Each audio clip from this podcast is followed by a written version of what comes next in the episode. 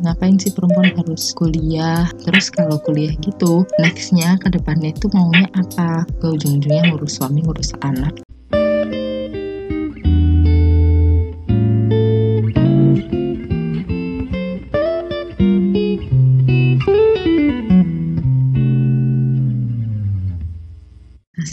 Assalamualaikum. Hai teman-teman Balik lagi sama aku di Suara Sabi Long time no see ya. How's life? Already a year we've been through this pandemic. Hopefully kita semua dikasih kekuatan ya Buat tetap bertahan, bersyukur, dan berbahagia Di tengah ketidakpastian kapan pandemi ini tuh bakal berakhir gitu kan Anyways, apa sih yang kalian lakukan selama pandemi ini? Apa momen yang bikin kalian tetap bersyukur di tengah satu hal buruk ini yang terjadi? Oh ya, aku juga turut mengucap bela sungkawa ya atas beberapa teman-teman yang kehilangan anggota keluarganya di masa pandemi ini dan karena COVID. Azrakumullah azrakum. Insya Allah tetap dilimpahkan kebaikan untuk kalian dan keluarga ya.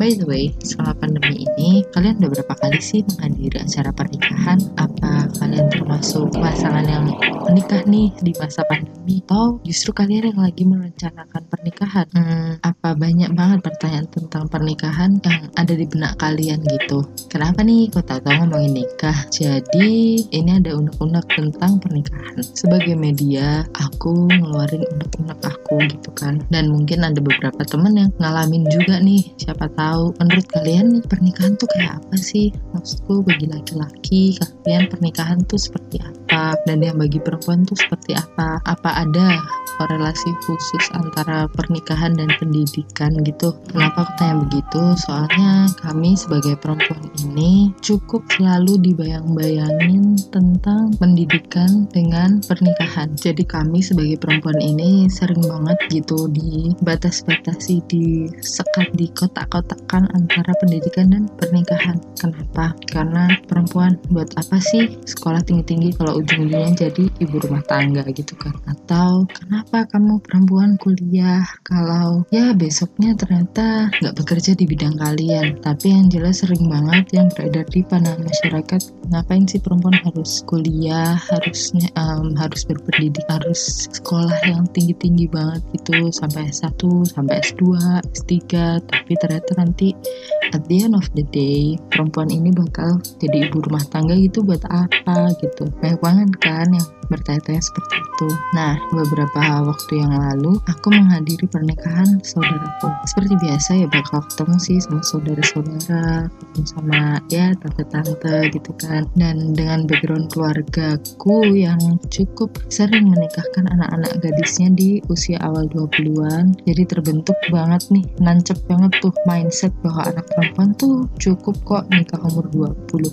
tahun dan gak usah sekolah tinggi-tinggi juga gak apa-apa um, gak harus gitu loh nunggu kelar kuliah dulu baru nikah. Ya emang sih beberapa orang di luar sana juga banyak gitu kan nggak harus nunggu kelar kuliah dulu terus untuk nikah gitu. Nggak ada yang salah gitu kan. Di kesempatan itu tanteku itu ada yang berpendapat beropini gitu. Ya semua emang balik lagi sih ke ke takdir yang dikasih itu sama anak-anak kita itu bakal gimana nantinya. Tapi ya kalau tanteku boleh minta kepengennya sih anak gadisnya itu bisa ketemu jodohnya menikah di umur 21 atau 22 antara segitu. Karena bagi tanteku itu cukup untuk seorang perempuan itu sebagai individu gitu loh. Udah sekolah nih maksudnya SMA udah kuliah juga ini lagi kuliah. Terus ya udah cukup gitu punya teman bersosialisasinya itu cukup gitu. Terus ada nih maaf apa aja nih ya ada tuh tante rese yang nimpalin emang sekarang pada umur berapa sih? Terus kalau kuliah gitu nextnya ke depannya itu maunya apa?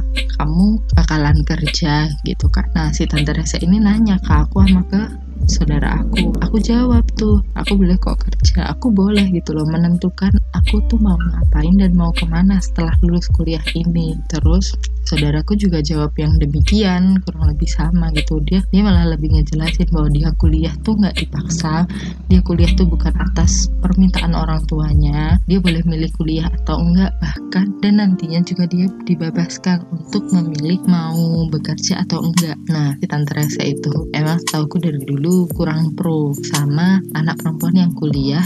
Terus ujung-ujungnya nggak kerja cuman nikah dan jadi ibu rumah tangga gitu. Bagi beliau nih cukup tuh anak perempuan nih. Pendidikannya sampai SMA tuh cukup. Jadi gimana sih ya nih orang tuh sebenarnya dia tuh trendy gitu. Maksudku stylenya tuh kekinian gitu. Tapi ya gitu sih. Emang ya don't judge the book by its cover gitu kan. Nggak nggak semua orang yang penampilannya kece abis gitu tapi mindsetnya juga kece abis nggak semuanya bisa begitu. Sedangkan nggak begitu buat aku gitu loh. Kewajiban orang tua ya emang kasih pendidikan anak-anaknya yang terbaik yang syukur-syukur bisa dapat prestasi yang banyak-banyak banget yang melimpah gitu. Itu syukur banget gitu kalau anaknya bisa begitu. Nah pendidikan tuh juga emang kan nggak sekedar gelar gitu kan. Nggak sekedar gelar dan pangkat. Bahkan pendidikan tentang etika moral harga diri menjaga harga diri itu adalah pendidikan yang setiap hari nih dikasih sama orang tua kita yang itu tuh bakal nancep, bakal merasuk gitu loh di kebiasaan-kebiasaan kita gitu kan. Dan ini tuh gak bisa dianggap sepele gitu. Dan untuk menikah menurutku tuh ya perlu ilmu, perlu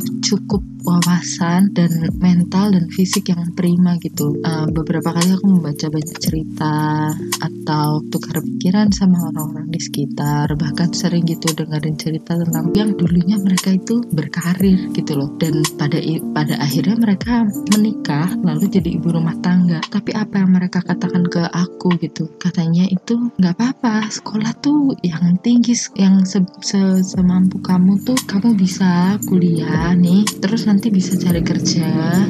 Intinya kamu tuh bisa tuh bisa gak kelihatan bodoh. Ada orang polos dan ada orang bodoh. Orang polos tuh dia punya wawasan tapi dia memang polos lugu. Nah kalau orang bodoh tuh dia kasih tahu kayak apa juga nggak akan ngeh gitu nggak akan ngerti gitu kan.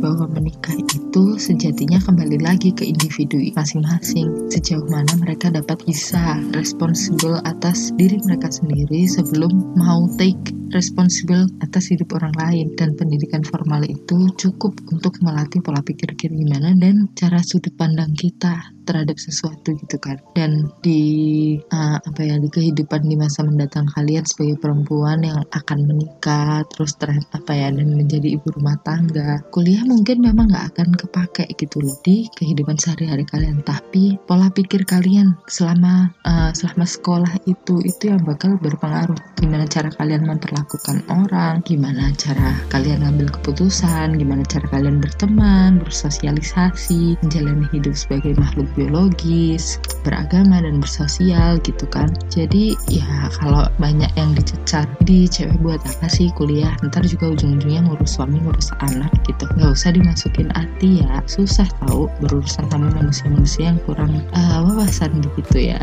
Terus ingat-ingat lagi aja kalau ngurus manusia itu juga butuh ilmu, butuh akal. Jadi temukan cari cari pengalamannya masing-masing cari titik zona nyaman kalian. Nikmati tuh tiap langkah-langkah kalian dalam berprogres berproses menjadi manusia. Nggak usah terlalu dipikirin orang-orang yang enggak apa ya ibaratnya nih nggak nggak hmm, nggak kalian butuh-butuhin banget gitu loh. Nah nanti suatu hari kalian kalian dan jodoh kalian tuh bakal ketemu entah gimana caranya. Itu tuh magic gitu nggak sih kayaknya kalau lihat beberapa orang di sekitar aku gitu nah buat teman-teman dan semua yang saudara-saudara yang udah pada nikah semoga ya pernikahannya sakinah mawadah warohmah terus dilimpahi banyak keberkahan kebaikan kecukupan ketentraman gitu. Amin. Nah buat yang masih cari-cari separuh jiwanya semoga segera dipertemukan dengan personal yang sebaik-baiknya di waktu yang tepat lagi-lagi. Semua ada waktunya dan waktu